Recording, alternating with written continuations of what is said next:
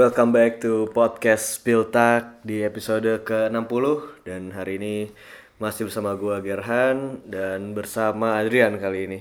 Apa kabar Dri? Baik baik, alhamdulillah. Eh, kayaknya minggu ini cukup sumringah karena Dortmund berhasil menang gede musuh tadi kemarin. Sumringah nih.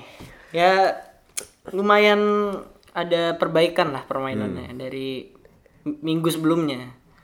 Tapi sebenarnya agak mungkin mixed feelings juga ya. Soalnya kayak di pekan ini lumayan banyak tragedi dari pertama coronavirus yang menyebar terus kemarin kita kehilangan salah satu legenda olahraga ya. Rip Kobe men. Rip Kobe Bryant, Rip Mamba. Walaupun gua nggak ngerti basket cuman lu sebagai anak yang tahun 90-an lahir ya lu nggak mungkin Nggak tahu dia sih. Iya, hidup- Impactnya jauh lebih besar dari basket aja. Iya lu hidup di ya lu hidup tumbuh dan berkembang masa nggak pernah denger Kobe Bryant, LeBron James. Iya. Terus kalau lu pagi-pagi kan pasti nonton Sport 7 tuh pasti beritanya kan itu itu Iya. aja ya. Pasti Kobe tentang Bryant, Lakers. Lakers. Basket. Terus tenis Roger Federer. Iya. Ya ya bagaimanapun kehilangan salah satu legenda olahraga seperti dia tetap berasa sih. Apalagi cukup tragis ya. Hmm. Dan yang tambah bikin itu kan ada anaknya juga kan. Anaknya juga ya bener-bener. Dan tujuh orang lain ya berarti. Iya, dan tujuh Dari orang lain orang yang jatuh di helikopter itu. Cuman kita nggak akan lama-lama membahas kepergian Kobe Bryant dan delapan orang lainnya yang juga meninggal di helikopter itu.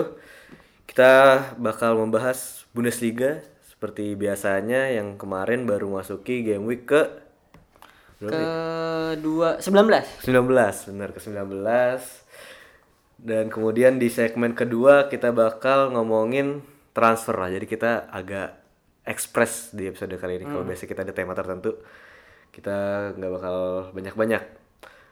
Dan rasanya ke kesedihan dari minggu ini juga dirasakan oleh sang pemuncak klasemen Iya.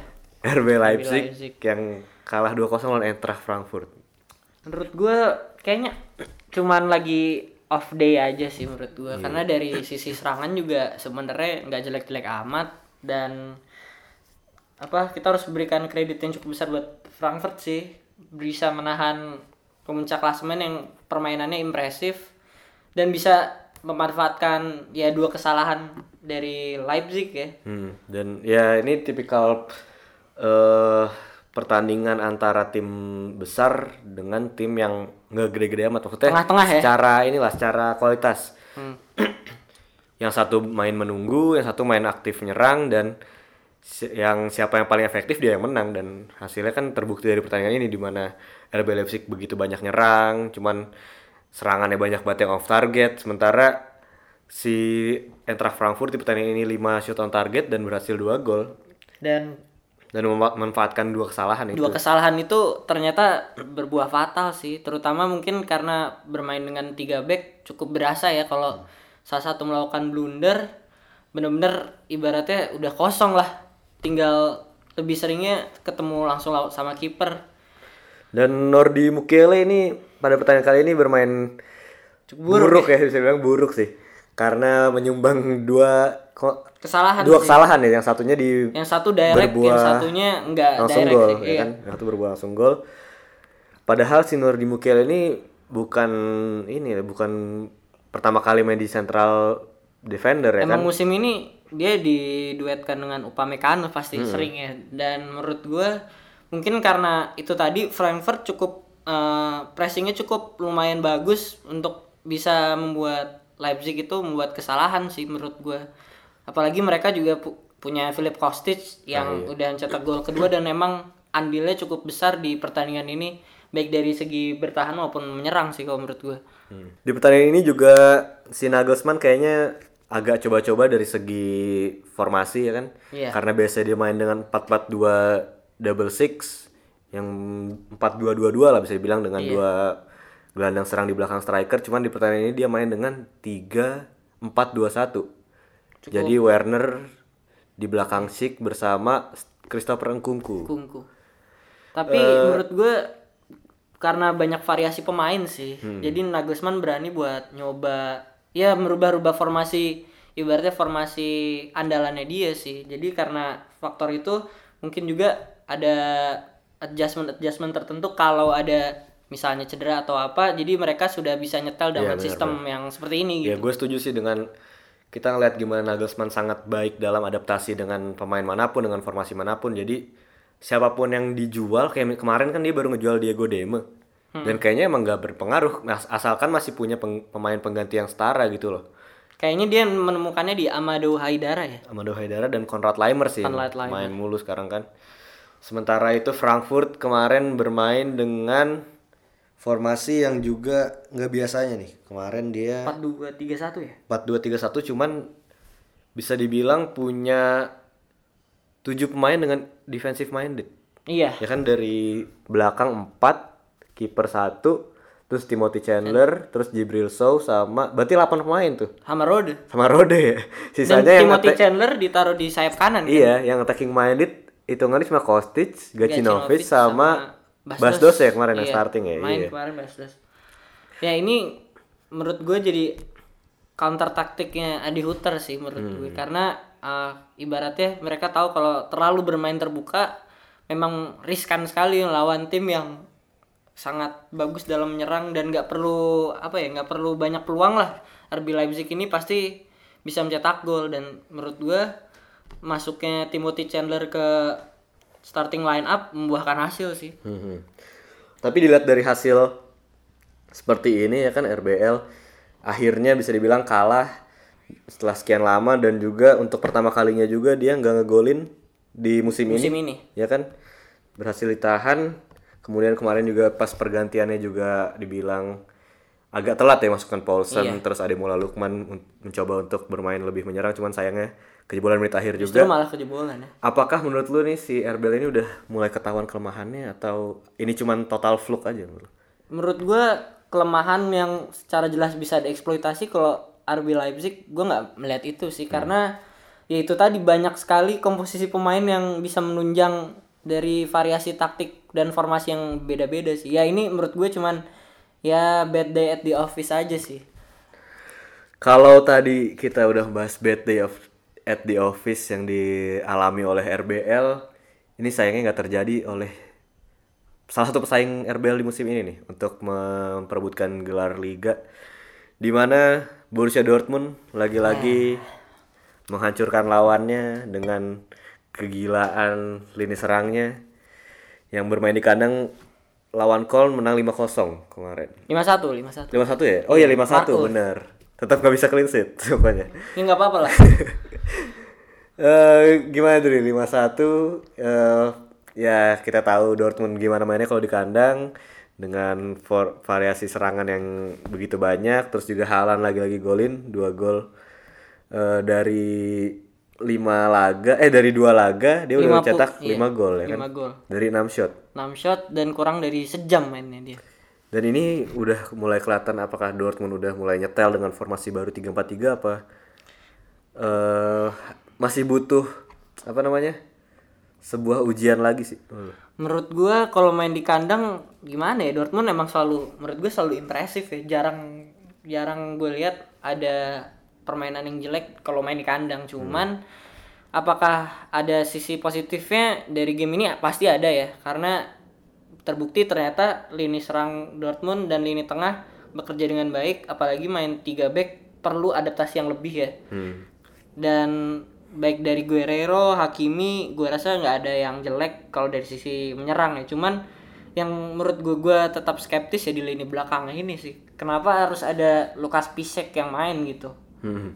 Karena dari segi kecepatan kurang, dia juga bukan seorang yang posisi naturalnya di tengah dan harusnya dan Dortmund itu juga punya back tengah gitu Ger. Jadi kayak buat apa masukin, Masukin Piszek ya? Iya gitu. Iya yang yang sempat jadi permasalahan kan sebenarnya Piszek ini udah tua. Ya bisa bilang lambat lah Piszek Iya. di cover oleh Akraf Hakimi yang bisa kita lihat eh, pada pertandingan lawan Augsburg tuh udah kelihatan banget di mana bobroknya gitu dia telat track track back, telat nggak bisa marking orang dan kemarin juga golnya si Marco tuh gara-gara dia lagi kan. Iya karena dia terlalu cepat pengen langsung serangan Iya, balik. bener. Jadi menurut gua ini bek kanan yang sebenarnya nggak bisa bertahan nih. Sebenarnya Iya. Hakimi aneh banget sebenarnya. Kalau gue bilang ini right footed Alberto Moreno nih. kayaknya. Iya iya, gue gue setuju sih. Dan dia kan juga main kadang lebih dalam ke tengah atau enggak dia langsung aja ngegas ke depan. Iya, nah itu yang harusnya menurut gue Favre lebih apa ya? Mungkin mendisiplinkan Iya, Hakimi. bahwa ada instruksi khusus kalau harus membantu pertahanan juga gitu. Tapi eh, dari game ini kita bisa lihat bahwa Dortmund tuh sebenarnya masalahnya di inkonsistensi dan lini pertahanan sih. Iya benar-benar. Terlalu banyak gol-gol yang seharusnya nggak terjadi Iya, gol ya kan di sering banget itu kayak waktu kejadian. lawan RBL dia kehilangan poin gara-gara dua kesalahan ya kan si Burki sama siapa sih satu lagi Akanji ya kalau Akanji. nggak salah Memang juga gitu gak jauh-jauh dari Akanji, Burki, gitu-gitu Hakimi, terus. ya kan? Iya, atau Akanji, Hakimi Burki, gitu. Jadi Hakimi. eh, harus ada apa ya? Ibaratnya instruksi-instruksi khusus terutama untuk lini belakangnya biar makin apa ya? Hummels sudah bisa jadi pemimpin di lini belakang, tetapi partnernya juga dia juga butuh partner yang ibaratnya Yang solid sepadan ya? lah Iya, ya. benar-benar. Sementara Akanji musim ini jauh menurun dan sering juga dari musim kemarin paruh kedua banyak lakukan blunder juga gitu. Hmm. Kalau dari lini serang nggak usah diragukan lah ya, nggak si. Dortmund ini dengan kehadiran Haaland seolah-olah melengkapi, Melengkapi apa yang ya, kurang. apa yang kurang ya melengkapi Itu- puzzle yang hilang gitu, Iya. kepingan puzzle yang hilang. Kemarin Haaland baru main berapa menit tuh masuk menit 60-an ya kalau nggak salah. Iya, 70 Mbak. 70. 70-an. Tetap bisa cetak dua gol dan lagi-lagi kita lihat penempatannya Haaland ini sangat mengerikan ya kan. Ini mengingatkan mengingatkan gue pada Prime Vardy sih sebenarnya. Walaupun secara postur beda, cuman secara ke, ke apa ya kecepatan ya nggak begitu beda jauh lah ya si Iya dan ini. menurut gue gay, eh, apa insting dia untuk melihat peluang juga sama kayak Fardi ya. Maksudnya Iya. sama-sama cekatan dan pinter ngelihat kira-kira ini bakal ditepis atau enggak kayak gol pertamanya nya. Hmm. Halan di pertandingan ini menurut gue membuktikan bahwa dari segi umur dia muda tapi ternyata potensi untuk menjadi pemain kelas dunianya emang nggak bisa diraguin sih. Dan menurut lu nih kenapa si Haaland ini masih aja kan udah 5 gol ya. Hmm. Masih aja ditaruh di cadangan ya. Padahal kan ya butuh apa lagi dia harus apa lagi Iya. gitu untuk menjadi starting apakah ini emang Dortmund punya nggak tahu apakah apakah emang striker-striker baru emang harus jago dari base juga dulu kan kayak Paco Alcacer iya, juga sama- gitu kan. sama ya, treatmentnya. apakah treatmentnya sama kayak gini nih, si Favre ini? Kalau menurut gua Favre lebih suka dengan tanpa striker murni sih sebenarnya. kan sering juga Götze beberapa kali musim Iya, ini bener. dimainin kan. Götze, Brand juga ya. Sudah pasti bukan stri- striker murni kan dia gitu. Jadi eh, menurut gua emang lebih suka dengan pemain yang pure cepat aja gitu. Karena mungkin dari segi membuka peluang, dari segi apa konektivitas dari lini tengah dan lini depannya tersambungnya cepat gitu. Tapi menurut gua harusnya harusnya tetap masuk sih Halan. Mungkin dalam dua atau tiga pertandingan ke depan dia menurut gua Torgan Hazard bisa lah di, diganti dulu. Gak selalu main inti gitu. Iya, tapi sebenarnya emang ya siapa pun bisa starting sih Iya. di lini depan Dortmund bahkan menurut gue Paco Alcacer kalau nggak ngambek juga mungkin masuk Pasti dimainin sih. masuk niatan untuk dimainin ya kan. Ya intinya emang gokil sih lini depan Dortmund musim ini sama kayak kita lihat di pertandingan selanjutnya adalah Bayern Munchen yang juga gokil juga nih. Kalau kita lihat Dortmund gokil di lini depan, si Bayern Munchen ini dari lini tengah sampai lini depan ini parah banget sih kemarin mainnya. Benar-benar mengeksploitasi ya. Iya, dan kemarin menang 5-0 lawan Schalke. Tadi gua ketuker nih. Gua kira yang 5-0 yang Dortmund. Ini 5-0 lawan Schalke. Schalke juga lagi bagus-bagusnya. Kemarin baru gua sebut si Schalke ini punya defense yang bagus, Ozan Kabak dan Nastasik. Pertandingan ini Di pertandingan ini benar-benar terlihat, terlihat levelnya ya. Levelnya kelihatan lah akhirnya Nastasik yang ya Nastasik sejago-jagonya Nastasik nggak pernah bakal bisa se membuat pertahanan aman gitu kayaknya. iya, ya kan? benar sih. Dan kemarin Schalke benar-benar nggak bisa mengembangkan permainan si pressingnya Bayern ini gila banget kan. Benar-benar baru sampai kotak baru sampai bulatan tengah udah direbut lagi sama Thiago. Dan sebenarnya Bayern mainnya gitu-gitu aja ya kan. Crossing sana, crossing kanan, crossing kiri. Eh, Dan menumpuk pemainnya menumpuk- sudah nunggu di kotak penalti sih. Udah siap untuk second ball makanya kemarin kan kayak dua kali si Scuber tuh bikin dua Kesalahan ya? kesalahan ya? kan yang berujung ke pemain Bayern dan menurut lu apakah ini Bayern kan udah makin gila ya ya si Bayern ini apakah udah mulai ketemu ritmenya lagi. Ini Menurut gue iya sih. iya ya kan. Karena eh, mau gimana pun Hansi Flick pasti dianggap sebelah mata lah sama kita semua. Maksudnya yang pecinta Bundesliga. Tapi ternyata eh, bisa ternyata menyerangnya bagus gitu, nggak cuma menang 1-0, 2-0 dan tidak meyakinkan. Eh, setelah pertandingan ini kita lihat juga eh, Bayern Munchen memang tim yang tetap menjadi kualitas juara gitu siapa pun pelatihnya dan itu terbukti dengan ada empat pema- pemain berbeda yang mencetak gol dan tiganya dari lini tengah. Jadi memang semua yang ada di Bayern ini membahayakan gitu kan. Jadi nggak bisa satu pemain atau dua pemain aja yang dijaga. Bahkan seorang Coutinho aja kan dianggap kurang memuaskan gitu pemain sekali berkautinho Tapi emang Coutinho kalau kita lihat dari secara taktik permainan si Hansi Flick ini emang nggak masuk sih gimana. iya. Kalau Coutinho kan butuh apa ya? Eh kalau maksudnya si Bayern Munchen ini butuh pemain yang bisa duel di udara, menang duel second ball. Sementara Coutinho nggak bisa untuk memainkan peran itu ya kan? iya Cuman kalau dari crossing crossing ya oke lah. Cuman sayangnya Coutinho ini kan nggak pernah ditaruh di sayap murni kayak uh, Kingsley Coman atau Iv- Ivan Perisic ya Iya. kan? Dan yang gokilnya lagi nih, gue agak uh, impress sama dua wingback Bayern saat ini sih. Hmm. Walaupun si dua-duanya tuh bukan wingback murni lah bisa Iya. bilang kan Alfonso Davis sayap di mana dulunya? di Dallas ya kan? enggak Dallas enggak bukan di sih? di Toronto Toronto ya, iya bener ya. Pokoknya di situlah dulu di dia MLS lah di MLS. MLS dia sayap depan nih kan. Cuman emang di Kanada dia main di wingback dan ternyata setelah dimainin di wingback juga di Bayern tampil bagus dan kemarin Pavard juga ngeri juga sih kita lihat nih crossing crossingnya walaupun ya bisa bilang dia bukan wingback murni juga ya kan Iya. dia bisa main di CB juga Yang menariknya tiga dari empat pemain lini bertahannya Bayern Munchen tuh nggak nggak main di posisi murni Ger. Kayak Iya, lu tadi bilang Alfonso Davies sama Pavard sama David Alaba main di tengah sama Boateng. Jadi ya ini ini dia yang tadi gue udah sebutin bahwa membahayakan semua di posisi mana pun sebenarnya kita nggak bisa menghitung Bayern itu keluar dari apa Persaingan. ya persaingan Iya, gitu bener, mau sejelek-jeleknya Bayern gitu setelah era Jupp Heynckes tetap aja dia bisa menemukan cara untuk juara gitu loh. Ya mental emang nggak bisa dibohongin ya nggak bisa udah. dibohongin dia sih. udah bangun dari berapa tahun yang lalu ya kan dia masih punya Manuel Neuer yang udah menang segalanya terus Thiago Alcantara Lewandowski. Ya Jerome Boateng walaupun jelek juga ya seenggaknya dia Mentalnya masih- sudah- mentalnya udah punya gitu. udah punya gitu. Ini sebenarnya kayak deja vu musim lalu gak sih ya kan? Deja vu tapi menurut gue kali ini RB Leipzig uh, punya sesuatu yang menurut gue Dortmund musim lalu nggak punya gitu. Yaitu pelatih yang memang apa ya yang memang luar biasa hebat lah dalam arti kata menyusun meramu taktiknya tuh bisa gimana pun dia udah ada antidotnya lah lawannya mau gimana gitu. Tapi gua rasa Bayern Munchen bakal bisa ngejar sih. Dan emang iya sih kalau musim lalu kan juga gitu ya si Niko Kovac di paruh pertama empot-empotan terseok-seok musim tujuh. ini juga gitu. Iya.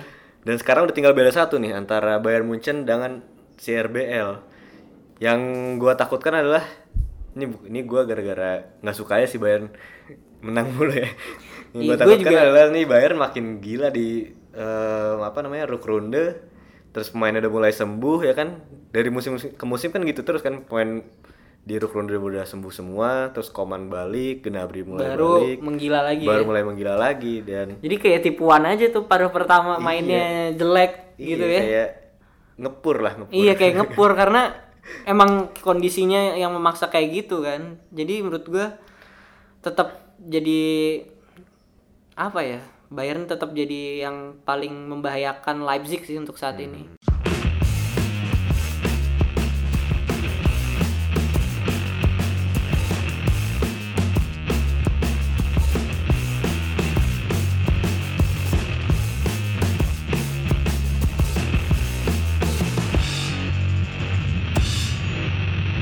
Karena ini episode yang ekspres jadi kita langsung akan membahas bursa transfer di eh, bursa transfer winter nih jadi.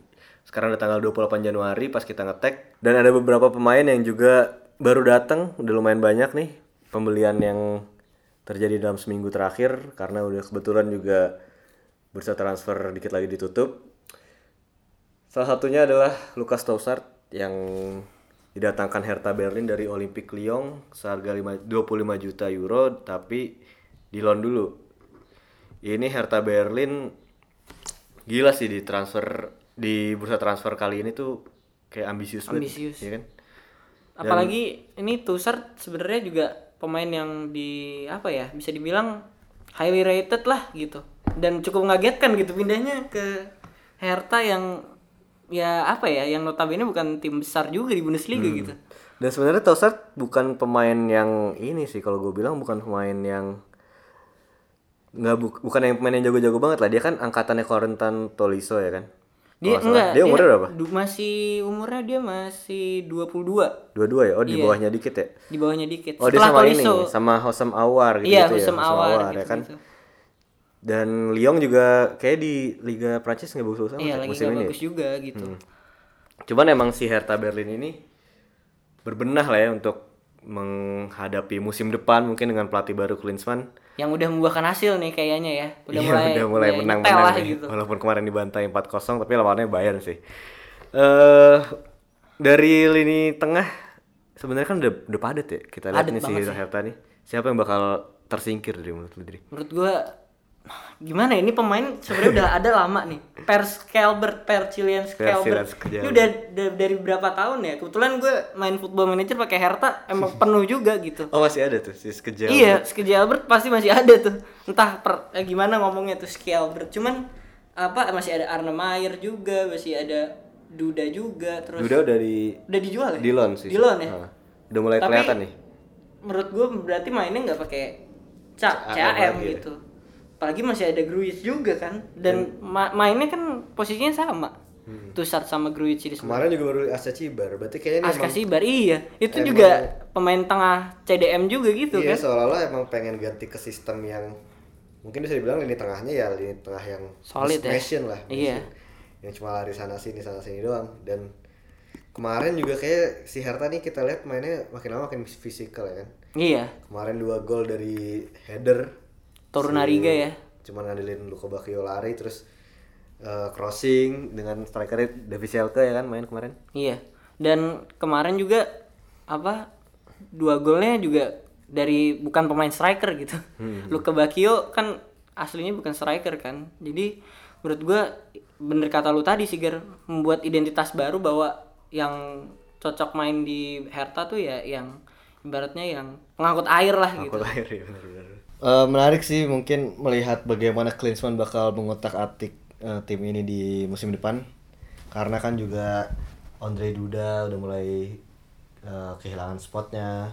Marco Grujic musim depan Udah harus balik pindah. ke Liverpool ya kan? Dan kayak mulai siap-siap dari sekarang nih. Tossard baru datang musim depan. Selain Lukas Tossard ada lagi nggak Dri lu, Dri? pasti ada Ger. Satu nama yang menjadi legend di Football Manager Ger. Dani Olmo Dani Olmo ya pindah ke RB Leipzig yang sebelumnya diincar AC Milan juga tapi dia kayaknya milih Leipzig ya. Karena prospek juga mungkin ya. Tapi ya masih nyambung ke RB Leipzig tadi ini udah penuh juga gitu sebenarnya lini tengahnya. Emang. Eh iya Dani Olmo bahkan kabarnya kan dia mengancam spotnya si Hannes Wolf. Yang Iya. bahkan dia belum main kan Belum musim main. ini karena cedera ya karena cedera dan dia udah ngambek aja tuh katanya dia mau di mau diminta dipinjemin musim ini. Cuma nggak tahu sih. Tapi Dani Olmo kayaknya sih emang berkualitas ya. Gua nggak pernah nonton sih jujur. pasti nggak ada yang pernah nonton sih Ger cuman Kecuali di Spanyol udah satu kemarin kan ya di Spanyol U21 kemarin bersinar dia Ger sinar ya kan. dan emang dia lulusan dari Barcelona juga jadi Masih ya bener. udah lama sih Ger banyak yang eh, apa menganggap dia ini talenta yang nggak banyak di orang tahu karena dia lebih milih pindah ke Kroasia gitu. Hmm. demi banyak demi banyak dapat menit bermain gitu. Padahal dari La Masia ya. iya dari La Masia dan menurut gua eh, harusnya cocok-cocok aja main sama RB Leipzig sih. Cuman ya itu tadi karena gimana penempatannya dia yang biasanya main di CAM gitu. Sedangkan kayak yang tadi lu bilang mainnya 4-2-2-2 biasanya kan. Atau 3-4-3 gitu Eh kalau menurut gue sih paling si Forsberg kan udah mulai tua, dia musim Iya ini juga menit bermainnya mulai berkurang. Kalau main dengan formasi 4-2-2 mungkin di belakang bisa kita mainin si Sabitzer atau si Olmo ini. iya sih tapi Sabitzer musim ini benar-benar bagus kan? sih mainnya Iya kan? Sabitzer, Olmo, atau Nkunku ya kan biasa taruh di belakang Iya. striker tuh musim ini. Berarti ini otomatis bakal ini ya, pemain-pemain macam Ademola Lukman, terus Mateus Kunha Iya sih, bakal terancam bakal banget sih. terancam banget nih dengan ada Dani Olmo. Cuman yang menjadi pertanyaan adalah ini kan udah kali keempat ya berarti di musim ini pemain yang diisukan ke mana namanya Serie A akhirnya bergabung ke Bundesliga, nih. Bundesliga. dari Erling Haaland diincer Juve, Juve. juga terus Ozan Kabak Milan Todibo Milan Olmo juga nih Milan, nih. Berarti iya. kayak emang penyakitnya di Milan Be- Berarti AC Milan sebenarnya scoutingnya udah bagus menurut udah gua bagus, sih. udah on the right track Iya, gitu cuman ya. gimana ya? Final decisionnya nggak ada yang mau gitu. Enggak, kayaknya emang eh, menurut gue sih eh secara bagi apa youngsters itu mungkin Bundesliga jauh lebih menarik dibanding Serie A sih. Iya. Karena, Karena, kan memang dari track recordnya kita udah lihat Jadon Sancho, Christian Pulisic, terus Kai Havertz, Werner. Julian Brand, ya kan Timo Werner itu banyak banget yang mencuat gitu dari Bundesliga sementara di Serie A kita lihat didominasinya Juventus sih gitu. Juventus ya dan Juventus Juventus, juga terus. bukan pemain eh bukan tim yang berani otak atik tim ya kan Iya. kita lihat dari dulu sampai sekarang Sami Khedira masih ya Iya, kayaknya. Matuidi nggak sih? masih masih. Khedira. Maksud gua eh, karena peluang pem- bermainnya juga ibaratnya kurang lah gitu, Ger. Maksudnya kurang dapat spotlight juga kan gitu Serie A sekarang selain Juventus gitu. Ketika di Bundesliga kan sudah ada pandangan bahwa Bundesliga ini tempatnya anak muda apa ibaratnya berkembang pesat untuk jadi pemain yang nantinya bisa pindah ke misalnya Liga Inggris atau Liga Spanyol gitu. Jadi menurut gue make sense buat RB Leipzig juga gitu dengan beli harga nggak begitu mahal lah ya. Tapi pasti dia bisa menjual beberapa kali lipat. Misalnya kayak Werner kan juga diisukan udah lama banget nih bakal pindah juga kan. ya pada akhirnya emang eh, kita ngeliatnya Bundesliga nih seolah-olah cuma jadi liga batu loncatan sih sebelum ke Iya. Premier League atau mana lagi ya?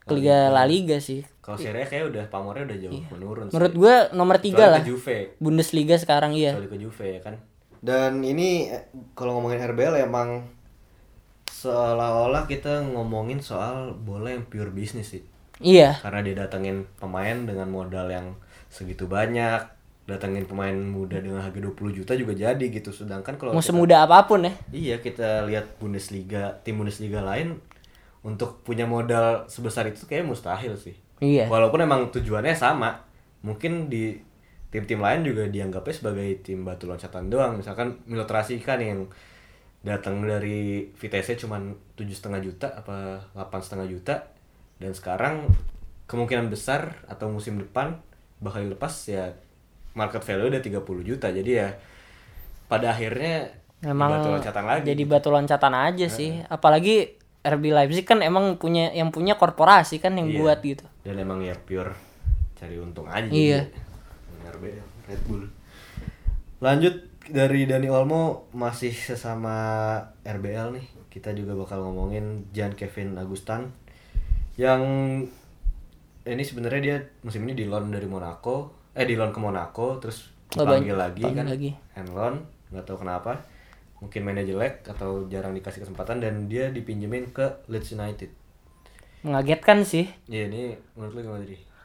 Aduh, gimana ya? Jan Kevin Agustan nih sebenarnya gue suka sih dengan Iya, gaya permainannya apa ya? Benar-benar modern lah dan bisa main di beberapa Dan, posisi ya, gitu. footworknya kan sering banget tuh yang kita lihat waktu Europa League yang muter-muter 360 Iya, gitu jadi menurut gua trickster juga dia gitu. Tapi memang kalau kita lihat musim ini dia baru golin sekali, Ger dan di Monaco tuh. iya dan di Ligue Ligue 1 juga dia belum ngegolin sama sekali, main hanya 10 kali. Jadi menurut gua sudah mungkin sudah waktunya dia nyari waktu bermain yang reguler tapi bisa mengembalikan apa ya kepercayaan dirinya lagi lah apalagi Leeds United kan diasuh Marcelo Bielsa gitu yang yang apa ya bisa dibilang eh, dengan filosofi yang modern juga. iya filosofi yang modern gitu apalagi Leeds United dalam track yang bagus untuk promosi gitu Ger. jadi emang sama-sama dibutuhkan lah. Kevin Agustan juga pasti ngelihat eh, mungkin juga berpikir bahwa dia musim depan mungkin nggak bakal di RB Leipzig lagi. Gimana caranya biar dia bisa maintain apa valuasi dia lah gitu untuk bisa dimi- diminati banyak klub. dan maintain formnya juga ya kan? Iya, karena gue lihat emang Jan Kevin Agustan ini bukan pemain yang jelek-jelek amat sebenarnya. Karena Setuju di RBL walaupun sebagai backup dari 67 pertandingan 20 gol tuh nggak jelek lah ya. Sangat dengan bermain terbatas mungkin Iya. 20 menit atau main di Europa League doang cuman efektivitasnya bagus itu untuk ukuran pemain 22 tahun. Dan dia juga kan seringnya masuk sebagai pemain pengganti juga kan. Nggak nggak nggak sesering Werner atau Paulsen jadi pemain inti gitu. Dengan apa namanya gol sebanyak itu menurut gua dia bukan pemain jelek sih. Hmm. Dari transfer ini eh siapa yang menang menurut lu?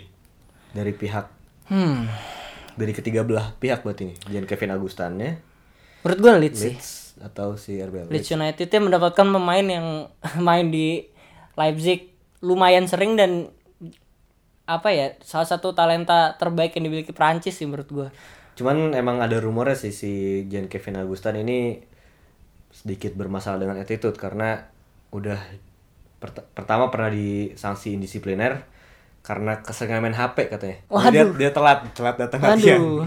bersama Nordi Mukiele Ah, temennya tuh di, yang- di RBL.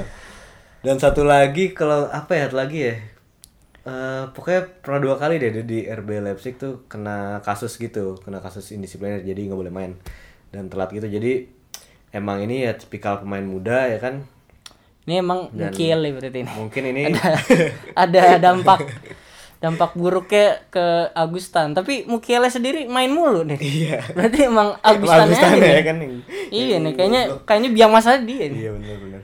Oh satu lagi dia katanya nggak disukain sama teammates-nya di RBL banyak yang disukain. Mungkin disukainnya Mukiele. Mukiele aja dia emang nunggu pemain Prancis juga kan Eh, tapi ya menarik sih kita lihat aja mungkin si Jean Kevin Agustin ini masih sangat haus akan gol gitu kan. Masih sangat berambisi. Dan bagaimana mu- eh, karirnya nanti di Leeds United? Apakah dia dapat bawa ke Championship atau enggak? Lanjut eh, ada lagi nggak Dri? Lu? Ada satu yang aneh gitu Apa tuh? ah Odriozola ini pindah ke Bayern statusnya loan. Ini juga jadi semi semi Juventus ya suka minjem dia. Iya bener jadi lawan FC sekarang. iya Jelon FC eh Phil Coutinho Ivan Perisic musim sama ini Odriozola tiga hampir tiga semuanya loan. loan iya tiga loan musim ini Tapi Odriozola juga katanya nggak begitu bagus juga di Real Madrid, nggak dapat posisi inti juga. Tapi ya ini mah masih juga pemain muda nih. Nah, yang menarik juga nih Bayern Munchen suka ngelon yang apa ya, yang pemain-pemain muda juga ya ternyata gak cuman pemain sekali Coutinho, Perisic yang udah apa ya, udah mengenyam asam garam persepak bolaan Eropa gitu. Odriozola juga maksudnya nih yang aneh juga ini memang benar-benar tambal sulam menurut gue karena nggak ada klausul belinya kalau Iya, nggak salah. bener-bener. Jadi, Jadi kayak- instan aja lah. kayak tim kacangan jatuhnya kalau Iya. ngelon pemain kayak gini ya kan. Eh kayaknya emang benar-benar untuk memperkuat musim ini doang sampai akhir musim sih sebenarnya. Kayak karena kan si back tengahnya Niklas Sule cedera, Pavard ditaruh ke kanan, terus juga Lucas Hernandez juga masih bermasalah. V Martinez juga ya. Javi Martinez juga cedera dan sementara itu Kimmich musim ini pengen dijadiin CDM lagi ya kan pengen ditaruh ke tengah lagi jadi sebenarnya Odriozola bukan loan yang sangat berpengaruh sih harusnya dan harusnya Iya. menurut gua Odriozola nggak akan dikasih banyak waktu bermain sih karena kalau ternyata dia main bagus terus eh, Bayern Munchen mungkin berminat dia nggak ada buyoutnya kan Iya. jadi nggak masuk akal Jadi juga sih. emang bener-bener menurut gue tambal sulam sih. Iya untuk sekedar taruh di bench lah. Iya. Kalau udah emergency. Atau buat main di DFB Pokal lah ya. Hmm. Eh, lanjut dari Odriozola kita bakal ngomongin udah habis sih sebenarnya. Masih ada nih, cuman kurang populer mungkin di banyak pendengar ada Joel Pohjanpalo. Aduh. Ini dari Leverkusen. Wonderkid ini kan. Ini sebenarnya wonderkid sih. Eh Gelanda eh striker Finlandia. Dia dipinjamkan ke Hamburg Bang, di akhir musim. Sempat bersinar ya. musim ini. Padahal Pohjan Palu tuh kalau nggak salah dua dua- musim kemarin ya. Dua, dua musim Dua atau tiga musim kemarin ya. musim keduanya RBL tuh nah itu sempet jago tuh dia musim kedua Oh iya berarti 2017 2018. 16 17 ya Enggak, eh enggak dong. 2016 17. ju- eh, 16 17 kan Leipzig masuk. Berarti 17 18. 17 18 ya itu bener yang pas zamannya waktu itu gue ingat soalnya dia sempet ada di bursa top scorer di game week kedua tuh sama Oliver Burke. Eh Oliver Burke bukan sih namanya? Iya bener RBL. Oliver. Iya. Oliver kayak Oliver. Sekarang main di Spanyol. Sa- sekarang mainnya flop juga. Dan Pojan Palo emang ya cuman ini sih apa namanya? Eh cameo-cameo aja. Iya, banyaknya Kayak dua pertandingan, tiga pertandingan jago habis itu cedera. Ini pemain muda yang sayangnya juga nggak fit sama timnya sih menurut gue. Selain Iya sih. cedera ya kan. Dan timnya juga mainin satu striker doang sementara Alario ya atau Alario Volan biasanya. Volan. Udah tuh striker ketiga biasanya gagal ya kan dari zaman Samet Yesil. Aduh sama Palo. Gagal terus. Udah sih paling dari kabar transfer yang udah fix itu doang tadi. Eh di mana Pojan Palo akhirnya pindah ke Hamburg sampai akhir musim. Cuman masih ada rumor yang sangat deras ini mulai kenceng. Itu Emre Can kabarnya bakal pindah ke Dortmund 30 juta. Ini Iya. siapa yang goblok nih sebenarnya di sini? Ya Karena- Dortmund pasti. iya bener karena kan Bayern Munchen juga menolak. Tadinya kan ada sempat rumor, cuman akhirnya diklarifikasi kalau Bayern Munchen nggak mau. MU juga nggak mau. Juve udah nggak mau nih sama dia.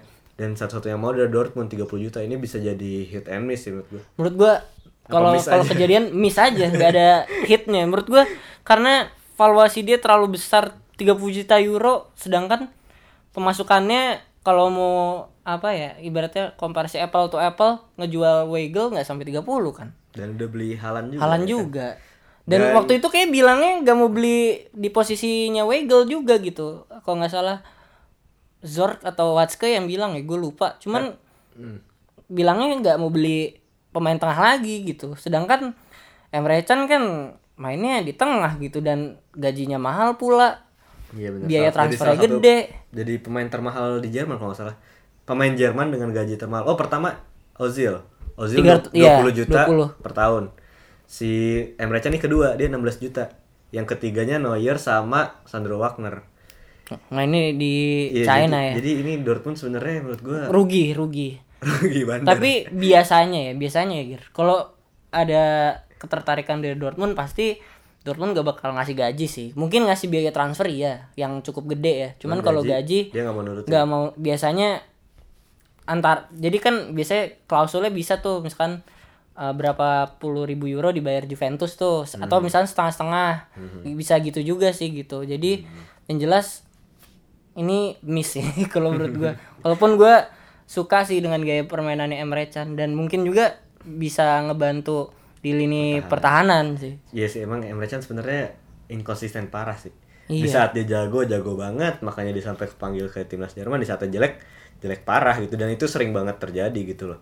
Dan di lini tengah Dortmund juga kayaknya belum tentu jadi opsi pilihan utama, ya sih kan. iya Apalagi sekarang dia main 3-4-3, Julian Brand taruh CM, sama gelandang yang kreatif lah ya, iya bisa bilang Witsel untuk gelandang yang bertahannya. iya Ya ini bahkan bahkan masih ada Delani, terus Mahmud Dahoud, terus, terus masih ada Reina juga yang lumayan Gio sering Reyna, ya. masih Gio Reyna dia di ICM ya. iya CM juga Terus masih ada Tobias Russell.